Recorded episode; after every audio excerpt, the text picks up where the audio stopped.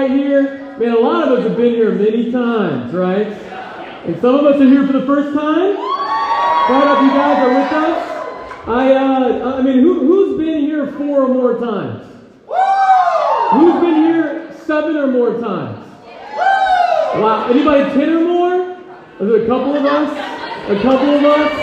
Cody, I think this is my 18th retreat that I've been to out of Coy, Tennessee. I love this place. I mean, it's so amazing. We're so grateful for you guys that are here for the very first time. And but tonight we're going to be looking at First Samuel. You go and look, flip over there. Actually, we'll start in 2 Samuel chapter 11. But we're excited to be here in Coy, Tennessee. Have you noticed there's no internet here? Yeah. There's no internet. It's a perfect time to disconnect. It's a perfect time to disconnect from the world, to disconnect from all the social media and everything else. But we're going to be able to spend some time here together in the Bible. And this weekend, man, we're talking about the King of Hearts, like Cody mentioned. We're going to be focusing on the life of David. And he's a powerful, amazing man of God. And he is, you know, in the book of Acts and in the book of 1 Samuel, it does mention how David was a man after God's own heart. And so we're going to look at different pieces of that through the weekend of what was it about David's heart? What was it about David's heart that made it so amazing, that his heart was like God's, so that we can all join together? You know, if you don't know me, my name is Jordan Massey. My wife and I, we help serve in the campus ministry at North River. We have an amazing son, Camden, that turned 1 on Monday. He's walking. He's incredible. You know, if you see him today, just don't kiss him, but you can high five him. All right, he knows how to do it. He doesn't know how to do a low five yet, but a high five he's got. All right, so he's growing. But so with this idea of a man after my own heart. It draws the question, well, what is it about David's heart? Well, what is it with all the great things he did? Well, what did he do? And tonight I'm going to reference a lot of scriptures. You can write them down, and I'll tell you which scriptures to flip to. Is that cool with you guys? And so there's a passage in Psalm 51. You can just write it down. Psalm 51, 16 to 17, and we see a little bit of an insight to what it was about David's heart. And he says, "You do not delight in sacrifice, or I would bring it." David praying to God. He says, "You do not take pleasure in burnt offerings. My sacrifice, O God, is a broken spirit. Because a broken and contrite heart, you, God, will not despise." And so we're going to talk about all the great things God, you know, that David did, David and Goliath. We're going to look at the Psalms. We're going to look at how he was a shepherd, how he was a warrior, how he was a king. All this kind of stuff for us to be inspired by through the whole weekend. But tonight what we're going to do is we're going to start here. We're going to start with such a special piece of what made David's heart so amazing was that he had a broken and contrite heart before God. And my prayer is for tonight, as I was praying for this, this retreat's so inspiring and we get so uplifted to do amazing things for God, and we should. But to start out, we want our hearts to be soft. To start out, we want our hearts to be humble, because you can hear the greatest lesson ever told this weekend, but if your heart isn't humble, if it isn't broken, if it's not contrite, if it's not willing to say, "God, I'm going to do whatever it takes to follow you," then it's going to fall on deaf ears. So we're going to work to soften our hearts tonight, so that as we lift up God and as we talk about all the great things God does through the weekend, then we can have the right hearts with it. Amen? Amen. So let's pray and we'll dive in. Father God, you're an incredible God.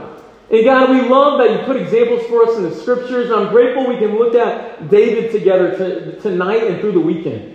But God, tonight I pray we have soft hearts. I pray we're willing to examine ourselves. I pray we leave our pride at the door, that we leave the distractions back at home, and we don't try to put across an image this weekend. We don't play the Christian game, but we're genuine with ourselves. And God, I pray that we won't fall into shame, but we'll have a godly guilt to remember the cross. And we'll be able to change, starting with our hearts tonight. And God, I do pray that we walk away from this weekend different people. That we walk away from this weekend with the conviction built that we'll talk about for a lifetime. We love you, Almighty God. Be with us tonight in this room. And in Jesus' name we pray. Amen. Amen. Amen. And so I said 2 Samuel 11. We're going to get to there later. Let's first go to Luke 18. Luke 18. The title of today's lesson is Heartbreaker. Heartbreaker. And so we're going to dive into this tonight. And the idea, we're going to look at a moment that broke David's heart. And we're going to see how he responded. Then we're going to try to have that broken and contrite heart ourselves. My first point is stop playing the Christian game. Stop playing the Christian game. We know the song, "Quit Playing Games With My..." Okay, I'm not that old. Y'all know that song, man. Hey, you got it, though. You got it. So we know that, but hey, there's a Christian game that we all have been a part of. For most of us, we grew up in Christian households. We've been playing it for as long as we can remember. And it looks a little something like this. You know, the Christian game that we so easily buy into, the goal of this game is to seem like a Christian to other people. It's to put a good enough image forward to our friends and family that it makes us feel good about ourselves. And we're all tempted with it. And even when we get around each other, a lot of times we play it with each other. Well, who's the most spiritual in the room? And who's done what? We can get into this comparing game. You know, different groups have different standards of the rules to seem Christian, so we find ourselves shaping our convictions based off the people around us. Playing the game. But the biggest rule of this game is to never show any weakness. To never admit that you're wrong. To always seem like the good Christian that you're supposed to be. And tonight, we're stopping that game. We're stopping that game right now. And through the weekend, you will go back to the same person if you play that game this weekend. And instead of playing the Christian game, we're going to be genuine Christians this weekend. And we're going to not put across an image and not try to just compare, but we're going to fight to figure out what's really going on so we can be real with our Almighty God. Amen? So we're going to stop playing this Christian game. And so this passage in Luke 18 we're going to look at actually first before we go to David to help our hearts out. So Luke 18 verse 9. You guys with me? Yeah. It says, "To some who are confident of their own righteousness and look down on everyone else, Jesus told this parable." So hang on a second. Who's he talking to? He says to those who are confident in their own righteousness. It's very interesting. It's people that are righteous, which we want to be righteous, amen? But they're self-righteous. They're just as righteous in themselves as they are in God. And then the people that strive to be Christian, well, in this time they're more Judaism, but they strive to be religious. They strive to be right with God. But then they want to prove it to other people also. If Jesus was going to talk to anyone in Tennessee about this tonight, I think it would be this group. Yeah. It's the group that says they want to be Christians, that they want to strive for God. It's the group that says, hey, I'll take a whole weekend to go to retreat, to draw close to God. And he says, to you who want to be righteous, I got something to say to you. Because you want to be righteous, but you can't be confident in it. And that's what he's going to get into here. And so in back in verse 10, he says, Jesus told this parable. Two men went up to the temple to pray. One a Pharisee, and the other a tax collector. The Pharisee stood by himself and prayed, God, I thank you that I am not like these other people, the robbers, the evildoers, the adulterers, or even like this tax collector. You know, I fast twice a week, and I get a tenth of all I got. But the tax collector, you see, he stood at a distance. He would not even look up to heaven, but he beat his breast and said, God, have mercy on me, a sinner. So we have these two very different people that both came to pray.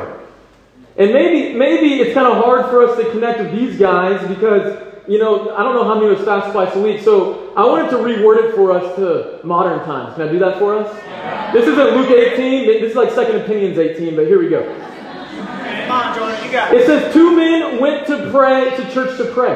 One was raised in a Christian home, and the other was new to Christianity. You know, the one raised in a Christian home prayed, God, I thank you that I'm not like other people. I don't have sex with my girlfriend or boyfriend. I don't get drunk or smoke, and I'm at church every Sunday. In fact, I even read my Bible during the week. But the one new to Christianity, he didn't quite know how to pray. He clenched his fist and said, God, have mercy on me, a sinner. I know I'm not right with you, but help me change my ways so that I can follow you. We got two people again.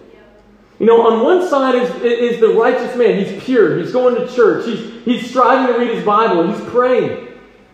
He's going to church all the time. And then on the other side, we have this guy that's impure. He doesn't read his Bible.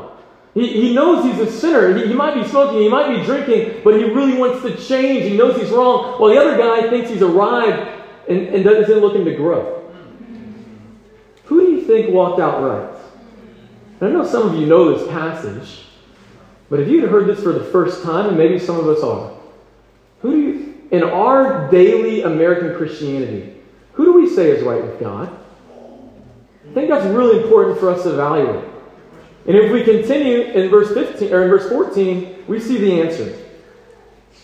It says, I tell you that this man, the tax collector, rather than the other, the Pharisee, went home justified before God. For all those who exalt themselves will be humbled. But those who humble themselves, they will be exalted. What an incredible teaching from Jesus. And he radically changes what we do. He says, you know what? It's actually the guy that is sinning, that is humble, he's the one that walks out right. You know why? Because for God, it is better to be a humble sinner than to be a prideful Christian. Wow. It's better to be a humble sinner than a prideful Christian. You know why? Because all of us are sinners. So it's better to be a humble sinner than a prideful sinner. Because all of us are sinners. And he says it's better for you to not have it all going on straight, for you to know you're wrong and be trying to change, to be a humble, a soft heart before God, admitting where you're at. And because a truly humble heart doesn't just admit where they're at. A truly humble heart strives to follow God's way. And they strive to change also. He says it's better for you to be humble and to know you're a sinner than for you to be prideful and to think you all got it going on. Which one more describes you tonight? It's really important for us to evaluate. But Jesus does say, he says, you know, that those who exalt themselves will be humbled. Have you ever been humbled before? So one time, let me tell you a story how I got humbled. So one time, I think I was in 9th or 10th grade, and I was playing football with my cousins down in Florida, and all my cousins, my cousin I was with me, he was in college, so he just college friends out.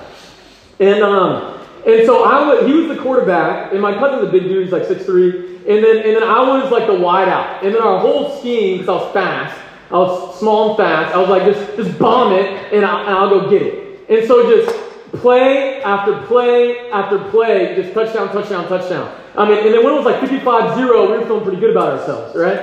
And then my cousin's best friend, his name is Dan. Dan was one of the starting linemen for FSU. And so he's like 6'5", like right under 300, like a large man. And so Dan was on my cousin because my cousin was also big. But Dan goes, you know what? You know, the fast guy on his team, you get out of here, I'm guarding Jordan. And I was like, dude, this big old man thinks he's going to keep up with me, boy. He doesn't even know. Like, I was just, this guy must be slow. And so he winds up like 5 yards off me. And so, you know, Josh, my cousin, he goes, okay, hike. So I run up to Dan. My whole idea is I'm going to do the juke, get him slide, break his ankles, and I'm gone, right? That was my plan, right? So the first part of that went good. I ran up to him, did my juke, and then Dan goes, boom. I literally fly 20 feet through the air, land on my back. The play stopped, and everyone just went, oh! And I just sat there, oh no. Josh, can we go home? I was just so humbled. I was so humbled. But let me tell you something. It's one thing to be humbled athletically by a D1 athlete. It's another thing to be humbled by the Almighty God. You do not want to be humbled by God. You trust me. You don't want to be humbled by God this weekend. You know how you will be humbled by God this weekend, though? He says if you exalt yourself. If you act like you're something that you're not this weekend. And if you act like you're someplace that you try to put up and play the Christian game. He'll humble you. And maybe He won't humble you this weekend. Maybe He won't humble you the next few months, the next few years. But you better believe God's promises. That it will come. And He gives you a chance. He gives us a chance to humble ourselves. Because He doesn't want to humble us. He gives us a chance to fight for humility ourselves. But He does promise you will end up humble one way or the other. But then He says to those who humble themselves, He'll exalt. And to those who, come, I am a sinner. I know where I'm at. I know I'm not right with You. He says, He'll lift up. You see, the crazy thing is that we can lift ourselves up so much physically just as men and women, but how much higher can the God of the universe lift us up? And how much higher can the God of the universe raise us to such incredible gifts and incredible miracles and incredible amazing things happening in our lives? But you got to do it His way. And we got to humble ourselves. It's crazy. You see, the reason it's better to be a humble sinner than a prideful Christian is because it doesn't matter where you're at. When you're humble, God can get you to where you need to be. Yeah. But even if you've gotten to a certain level of righteousness, a certain level of Christianity, but you're prideful, you're stuck. Yeah. And it's like you're stuck in mud and you can't escape. And your pride keeps you there. So let's humble ourselves this weekend. Amen? So that now this takes us into 2 Samuel chapter 11. And because we're fighting for this, my ploy to you guys is do not defend your past, protect your future. So instead of trying to defend all the things you've done and be confident in your own righteousness in the past, admit your mistakes, let it all out, so that God can propel you and exalt you into the future. My second point is look in the mirror. Look in the mirror. This is also a song. You guys know it? MJ? Yeah. I'm starting with the...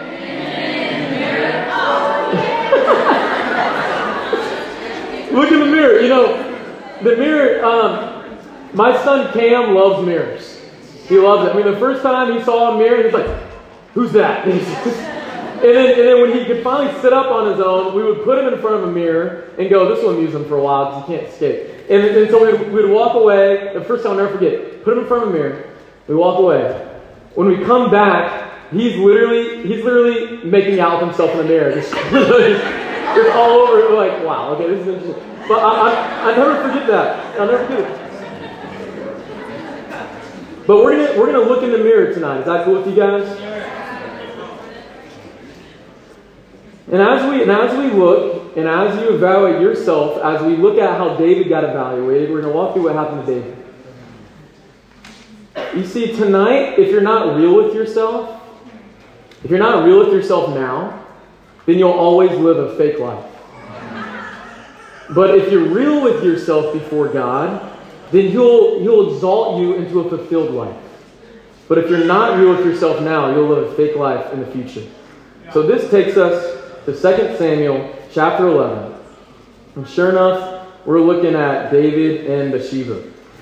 And 2 Samuel, if you haven't found it yet, start in Genesis and go right. You'll find it.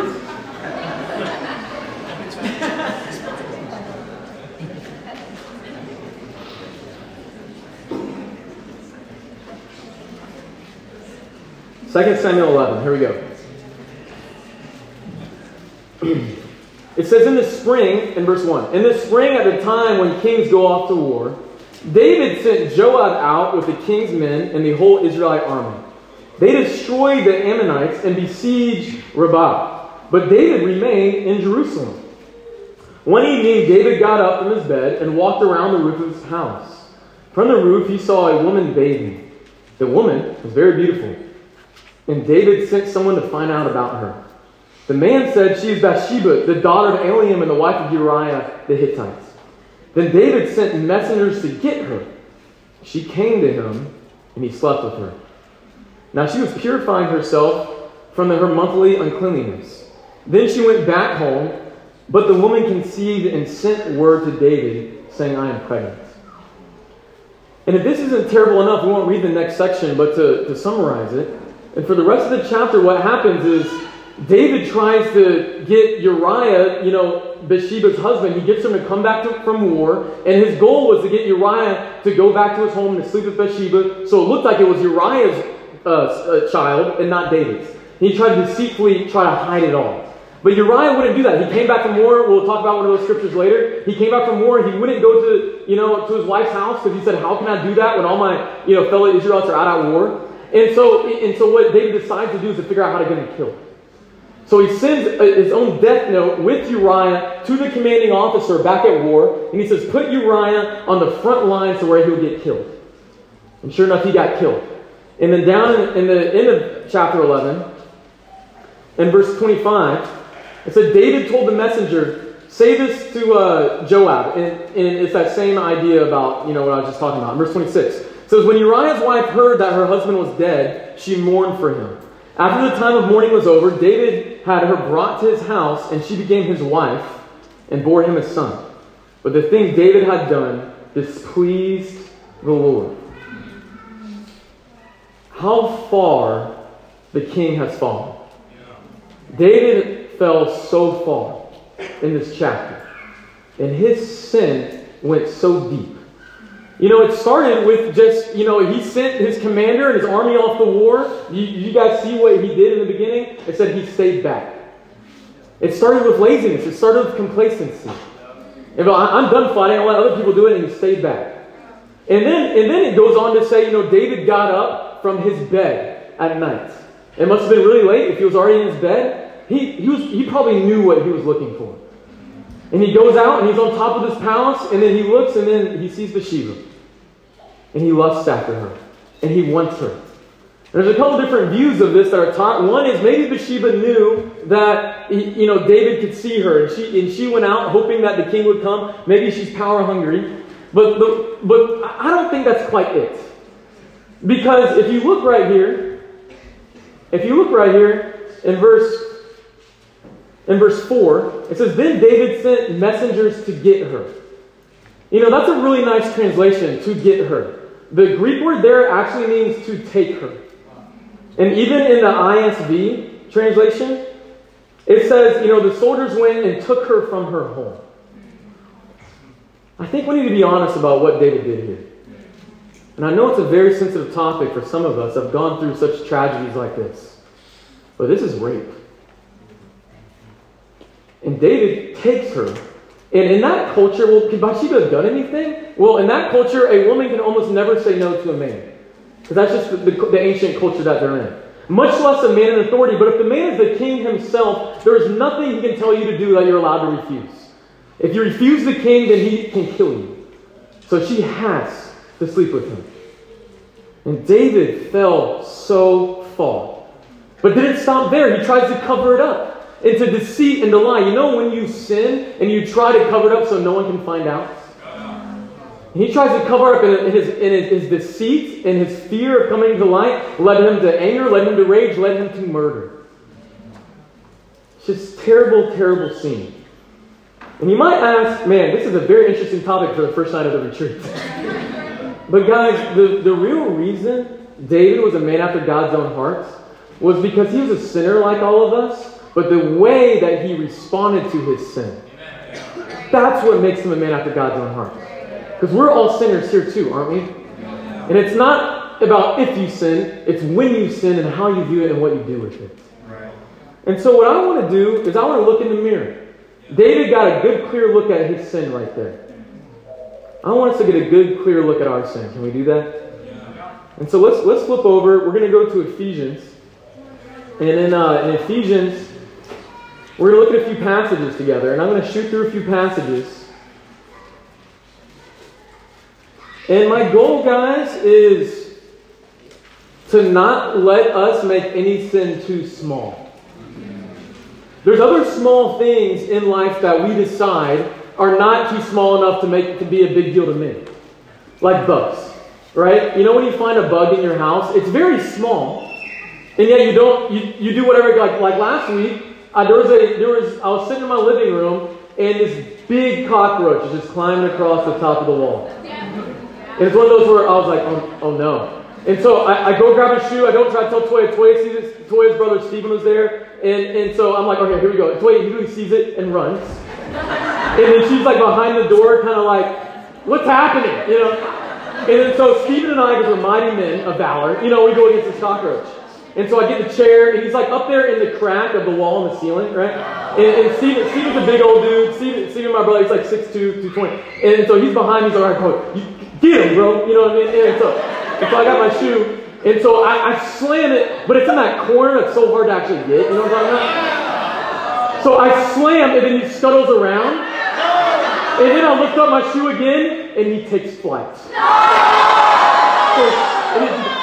And he literally... Last week, he literally goes straight into my face. Ah! And then, oh! And Stephen's like, ah! And then I think Coy ran outside. And it's just terrible. And then we look, where'd he go?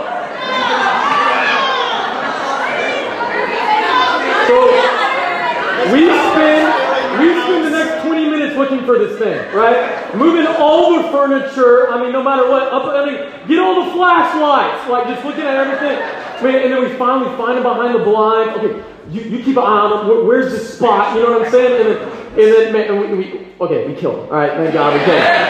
We killed him. You're welcome. You know what I'm saying? So listen. This guy was small. I mean, he was, most cockroaches are like that. This guy might have been like that. You know what I'm saying? But he was small. He was small, but nothing was going to stop us from getting that out of our house. Nothing was going to stop us. I think some of us need to get that same vigor and passion about our sins. That no matter how small my sin is, nothing's going to stop me from running that out of my life. If we become too comfortable with these small sins, and they start to shape us, and we write them off, and we make excuses for them, and people start to say, oh, that's just him. Or, oh, that's just her. And these small sins start to become who we are. So we're going to look in the mirror. And we're going to say, no sin is too small. And we're going to fight to have a heart after God's own heart. Amen? Yeah. Amen.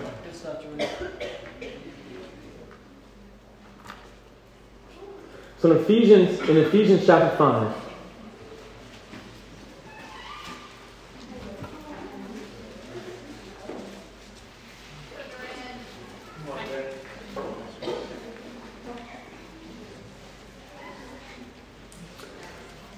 In Ephesians chapter 5, the first one I want us to talk about is laziness.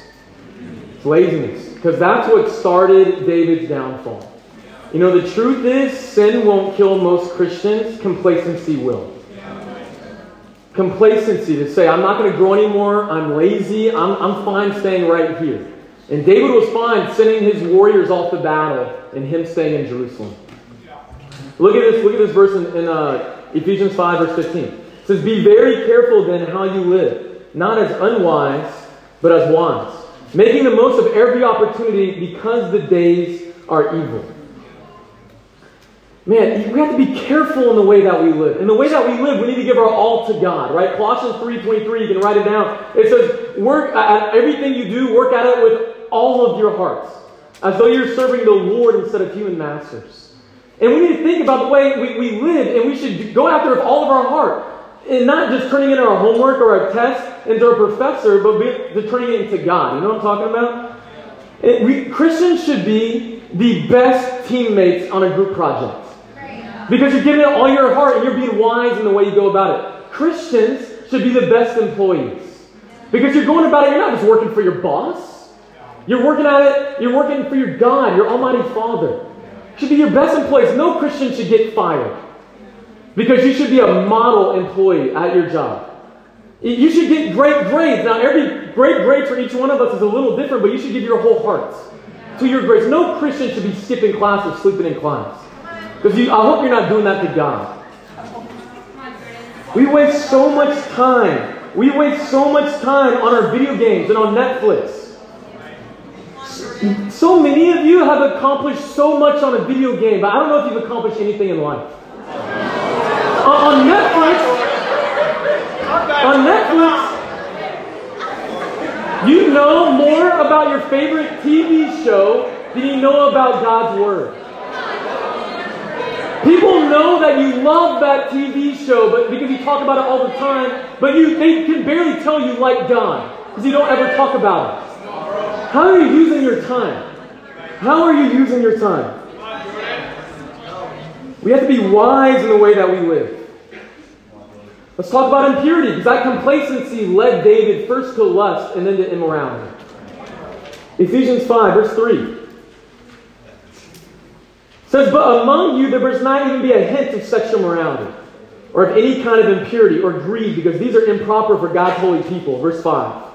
For all this you can be sure, no immoral, impure, or greedy person, such a person is an idolater, has any inheritance in the kingdom of Christ and of God. Let no one deceive you. For because of such things, God's wrath comes on those who are disobedient. Therefore, do not be partners with them. Verse 3, there must not even be a hint of sexual morality. Not even a hint. How much is a hint? Anything that causes arousal. Physically, emotionally, or mentally. Not even a hint. It's very easy for college students to get a hint of sexual morality. We have to be honest about this. We have to be clear where it says it's improper for God's holy people. If you want to be part of God's people, man, you can't be doing that. It's impure. Look down in verse 5. It says, no immoral, impure, greedy person has any inheritance in the kingdom of Christ or God. Because they're idolaters. They're putting something first before God. What does that mean? You're not going to heaven. And because Paul knows what the world says, and you think about our world now and the difference between how we treat biblically impurity versus how the world treats impurity. Because in the world, it's the exact opposite. It says get as much as you can. Not a hint. What are you talking about? You should do everything, including the hints. That it's, man, on media, on movies, on everything else. It's, man, be impure, be full with lust. There's no love without lust. There's no relationships without lust. It's get as much as you can. And because Paul knows that, he says it again in verse 6. Well, let no one deceive you with empty words. Let me tell you, impurity will ruin your life. The world says impurity will bring you happiness. In reality, it is the biggest lie of Satan, and it will bring you the exact opposite. It will bring you despair. And we can't let people deceive us. And they're saying, well, at least you're not having sex. You know, at least you're keeping that for marriage. That's okay. Or I'm only looking at porn and masturbating. At least I'm not doing something with somebody. Or at least I'm just masturbating and not looking at porn. There's all these lies from Satan in the world. Don't be deceived, crew. Don't be deceived. If impurity can knock David off, the man after God's own heart, how much more intently do we need to focus on it? Impurity. Let's keep going. You know, selfishness, I'll just read this. 2 Samuel 11, 10 and 11. This is when Uriah came back from the war. You know, Uriah is Bathsheba's husband. And David was trying to get him to sleep with Bathsheba to make it look like it was Uriah's son. You know, in verse 10, it says, David was told Uriah did not go home. So he asked Uriah, how did you just come from a military campaign? Why didn't you go home? Uriah said to David, well, the Ark of the Covenant and Israel and Judah are staying in tents, and my commander Joab and my Lord's men are camped in open country for the war. How could I go to my house to eat and drink and make love to my wife? As surely as you live, David, I will not do such a thing. And it's crazy, he says, as surely as David lives, when David's the one deceiving her. But what an incredible selflessness for Uriah. Instead of going, I paid my dues, I've gone to war, I must have done something heroic because the king himself called me back. Let me go into my comfort zone. Let me give myself pleasure. That was righteous pleasure to eat and drink and make love to his wife. That was very righteous to do. But he says, I'm not going to go into what I deserve for comfortability, because how could I do that when there's a battle going on for my people? That I care, I'm so selfless, I don't think about me, I'm so focused on my other brothers, you know, of Israel that are out fighting. I can't be here not in the war and enjoy pleasure if they're not. I think some of us need to learn from Uriah. Because, man, we love sharing our faith and making disciples as a ministry. We love knowing that, hey, we're part of a ministry that advances God's kingdom. We don't shrink back. We love helping people know God. We love bringing out new friends and loving them and introducing them to Christ and teaching them how to follow Jesus. But I think some of us go, you know what? It's good enough for me to know my ministry does that. But I'm fine of eating and drinking by myself while you do that. Instead of fighting for selfless love, to put yourself in uncomfortable places, to learn to push back past awkwardness, to learn how to unconditionally, sacrificially love people that are trying to know God, you sit by yourself in your comfort zone. And your comfort zone of selfishness is ruining you. And it's keeping you out of the battle. We need every single person in here in the war for God's kingdom. You break out of your comfort zone of selfishness and fight for the souls that are going to be with you in heaven. Amen? Amen. Let's keep going. The next one is selfish ambition. You know, in Ephesians chapter 4, in verse 2, it says, be completely humble and gentle. Be patient, bearing with one another in love. And you can write down Philippians 2, verse 3. It says, do nothing out of selfish ambition or vain conceit. Rather, in humility, value others above yourself, not looking to your own interests, but each of you to the interests of others. See, he says, be completely humble in Ephesians 4. In Philippians 2, he says, do nothing out of selfish ambition or vain conceit. It's not do a little out of selfish ambition. It's not do just sometimes out of selfish ambition or be almost humble in Ephesians 4. It's be completely humble. Do nothing out of selfish ambition or vain conceit. Man, selfish ambition. David, where he goes, my image is so important to me that I don't want people to know that I was immoral and got one of my soldiers' wives pregnant, that I'm going to go through this elaborate plan to try to hide it. His image was so important to him. Some of us are so conceited. We spend so much time thinking about the way we look, the way we dress, and how other people perceive us. And you're more in awe with yourself than you are of God. Social media enslaves so many of us in this generation. Think about how many hours you spend scrolling on social media compared to how many hours a day you spend flipping the Bible. We're enslaved to the way people think about us. We thrive off the new follow on Instagram, off the new like on Facebook. We want it. We seek it. It boosts our ego so much. Other people's interest and approval feeds us, and we're so desperate for us, wanting to constantly be entertained. Do you care more about God's approval tonight or man's approval? Do you care more about God's kingdom or your own kingdom? You know, a lot of us, we want to reach success in this world. And success in this world is good in a lot of ways. I mean, there's nothing wrong with making a ton of money. There's nothing wrong with having a great job. There's nothing wrong with having a high status and a great house and all that kind of stuff. But if you make all that about your kingdom and lifting you up as king, then you're going to lose God's kingdom in eternity. Do not get lost and more focused on your own kingdom and your selfish ambition than God's kingdom. Amen? Amen. Let's do a couple more. We're looking in the mirror, guys. We're looking in the mirror. Ephesians 4. We'll continue in verse 3. So it says, make every effort to keep the unity of the Spirit to the bond of peace. Make every effort to keep unity. I think more of us are more focused on making every effort to get our own opinions than to make every effort to keep the unity of the Spirit. And we get so focused on getting our way. And our emotions split up some of the closest friendships and the closest relationships when the very next day your emotions are different. Yeah. Have you noticed your feelings change? Yeah. And yet our feelings make us completely disunite with one another. And then the next day we wonder why we're disunited. In God's church, what splits the world should bring the people together.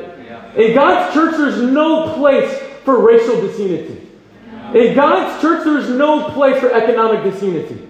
In God's church, there's no place for political or age or whatever it is. We have to fight to be united, to let love reign, instead of let this unity prosper. This unity. I mean, David was willing to split from his own soldier, from his own army, just to get his way. Down at the bottom of Ephesians 4, In verse 26, we can talk about anger. It says, in your anger, do not sin. Do not let the sun go down while you're still angry and give Satan a foothold. There's going to be a ton of things that make us angry. You know, the truth is some of you might be angry with me right now.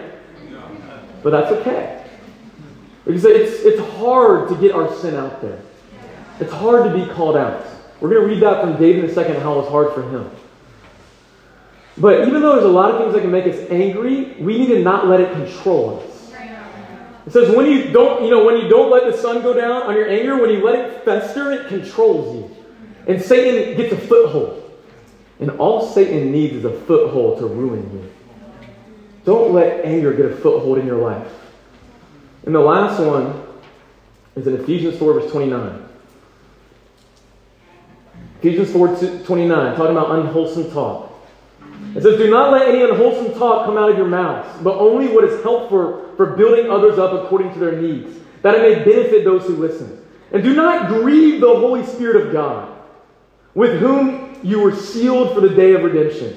Get rid of all bitterness, rage, and anger, brawling and slander, along with every form of malice. Be kind and compassionate to one another, forgiving each other, just as Christ God forgave you. Guys, we need to be real with ourselves about how much we let unwholesome talk fester in this group. Where we write off what is really gossip and we make it seem like it isn't gossip.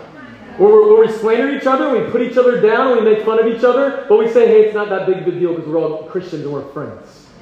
Do not let any unwholesome, if you don't have something good to say, don't say it. It says, do not grieve the Holy Spirit.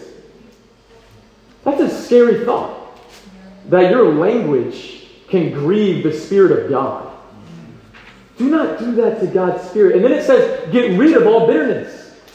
There's no way, okay, you cannot let bitterness have a foothold. You can't let bitterness cling in your life. If Jesus was willing to get rid and not to hold on to and cling on to what you did to Him, you have no right to hold on to what other people do to you.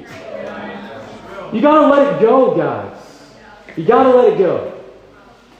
And guys, through all this, I get it. I'm such a sinful man. I mean, when I was sitting here as a junior at Georgia Tech, my impurity was ravaging my life. And it was tearing me apart. The way that I was judgmental of other people and that I'll do whatever I could to lift myself up. I made fun of people constantly. I cursed them out so I could lift myself up. I was constantly angry because I was so insecure. That anyone could twinge me and set me off. I remember coming to things like this, and I was the one, I grew up in church being hungover from the night before. I grew up in church smoking before I went. Even in my lowest of lows, I was never willing to admit who I really was. And I was unwilling to be vulnerable and to open up my heart. Out of fear of what would happen to me if I let people in. Out of fear of how would other people perceive me? How would they disown me? How would they not be my friends anymore? How would they judge me if I literally let them know who I really was? So I kept on putting up this image. And that's what we see David do. We're going to look over back in 2 Samuel chapter 12. We're going to look at how David did this. And we're going to close out here. You guys still with me? Yeah.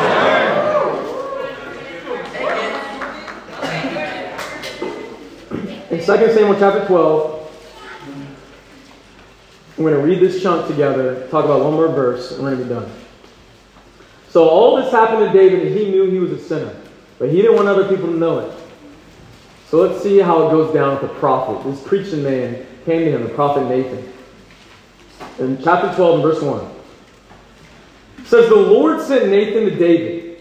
When he came to him, he said, there were two men in a certain town, one rich and the other poor. The rich man had a very large number of sheep and cattle, but the poor man only had one little ewe lamb that he had bought. He raised it and grew it up with him and his children. It shared his food, drank his cup, and slept in his arms. It was like a daughter to him. Seems a lot more human than it does a lamb. Nathan's actually talking about Bathsheba. Verse 4.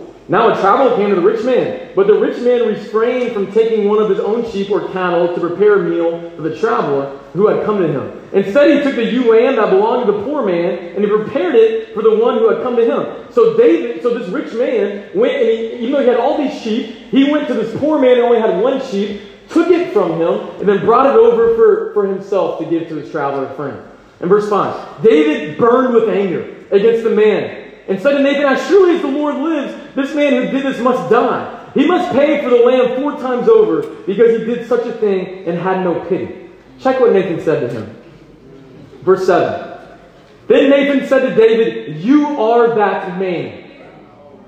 Exclamation point. This is what the Lord, the God of Israel, says. "I anointed you king over Israel, and I delivered you from the hand of Saul. I gave you your master's house to you, your master's wives, and your arms. I gave you all Israel and Judah, and if all that had been too little, I would have given you even more. Why did you despise the word of the Lord by doing what is evil in his eyes? You struck down Uriah the Hittite with the sword and took his wife to be your own. You killed him with the sword of the Ammonites. Now, therefore, the sword will never depart from your house, because you despised me and took the wife of Uriah the Hittite to be your own." And verse 13 says, "Then David said to Nathan," check this out, "I have sinned against the Lord." He finally humbles out. He finally looks in the mirror to see who he really is. He finally notices and confesses and opens up about what had happened. I wonder, it had been 9 months. Remember, he had gone to, Uriah had died. He had brought Bathsheba to be his wife. And then they had conceived a son. It takes 9 months last time I checked. It had been months and months and months without him going to Nathan. I wonder what would have happened if he would have opened up immediately. Of before he killed Uriah, if he went to Nathan and went, "Nathan, you've helped me so much to this point as a man of God in my life. Can you help me? I don't know why I did this, but I sinned terribly last night. I don't know what to do with Uriah, and I don't know what to do with Israel. What are they going to think of me?" Or maybe even if after everything, after the murder, even after it got worse and he claimed Bathsheba as his own, what if he would have gone to Nathan then? "Nathan, I've done things I never said I would do. And I not only was lust, I was immoral, and then I killed one of my own men. Help me. I'm a sinner. Help me. Can you pray for me to the Lord? Can you give me guidance? Can you help me?" I wonder if this would have looked different. But instead, what ends up happening is David loses his own son as a consequence of his sin. I don't want to end tonight with us just destroying ourselves, okay? There's something we can do about it. There's something God, even more importantly, does about it that we're going to talk about through the weekend. But I want to read you guys one more verse. And if there was a last point that was only 3 minutes long, then it would be called Spotlight. Spotlight. And what we're going to do tonight is we're going to have a time of confession. And we're going to have a time to be like David to Nathan and say, "I have sinned." And to be able to talk with one another and be vulnerable and to open up with one another so that we can come into the light and be humble and soft hearts to let God mold us through the weekend. You can just write this down. John 3:19 says, "This is the verdict. Light has come into the world, but people love darkness instead of light because their deeds were evil."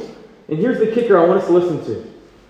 "Everyone who does evil hates the light and will not come into the light for fear that their deeds will be exposed." Isn't it scary to be open? Isn't it scary to be vulnerable? That we have a fear of our deeds being exposed. But if we're going to have soft hearts this weekend, if we're going to be honest and look in the mirror about where we're really at, so that we can humble ourselves so God can exalt us, we got to shine a bright spotlight on our sin. And to be willing to come into the light. Because what it says is, "But whoever lives by the truth comes into the light. So it may be seen plainly that what they have done has been done in the sight of God." If you want to leave this retreat in the light, if you want to leave this retreat just empowered by God's Spirit and by the light, then you got to be vulnerable. And you got to be open with your sin. And you got to be willing to go there and let down the walls. To stop playing the Christian game of just comparing. It's all about the image. And decide, I'm going to be real and authentic and honest about where I'm really at so that God can help me. If we're humble this weekend, it doesn't matter where you're coming from. God can take you to where you need to be. Amen?